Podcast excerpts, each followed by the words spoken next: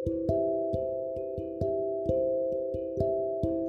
దినములందు బాప్తిస్మిచ్చు యోహాను వచ్చి పరలోక రాజ్యము సమీపించున్నది మారుమనసు పొందుడని ఉదయ అరణ్యంలో ప్రకటించినాడు ప్రభువు మార్గం సిద్ధపురుషుడి ఆయన త్రోవలు సరళము చేయుడని అరణ్యంలో కేకవేయుడు ఒకరి శబ్దము అని ప్రవక్త అయిన ఏషియా ద్వారా చెప్పబడిన వాడు ఇతడే. ఈ యోహాను ఒంటె రోమములు వస్త్రములను మొల చుట్టూ తోలుదట్టియు ధరించుకునివాడు.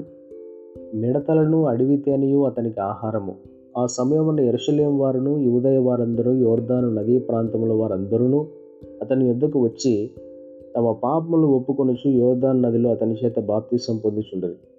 అతడు పరిశీలలోను సద్దుకైల్లోను అనేకులు బాప్తీసం పొందవచ్చుట చూచి సర్పసంతానమా?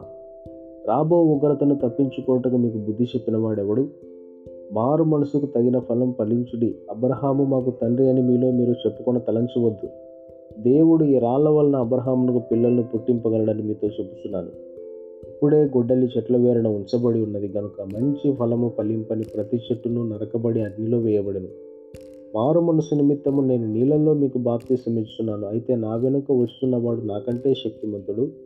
ఆయన చెప్పులు మోయుటకైనను నేను పాత్రును కాను. ఆయన పరిశుద్ధాత్మలోను అగ్నితోనూ మీకు బాప్తీసం ఆయన చేట ఆయన చేతిలో ఉన్నది. ఆయన తన కళ్ళమును బావుగా శుభ్ర శుభ్రము చేసి గోధుమలను కొట్టులో పోసి ఆరని అగ్నితో పుట్టును కాల్చివేనని వారితో చెప్పాను.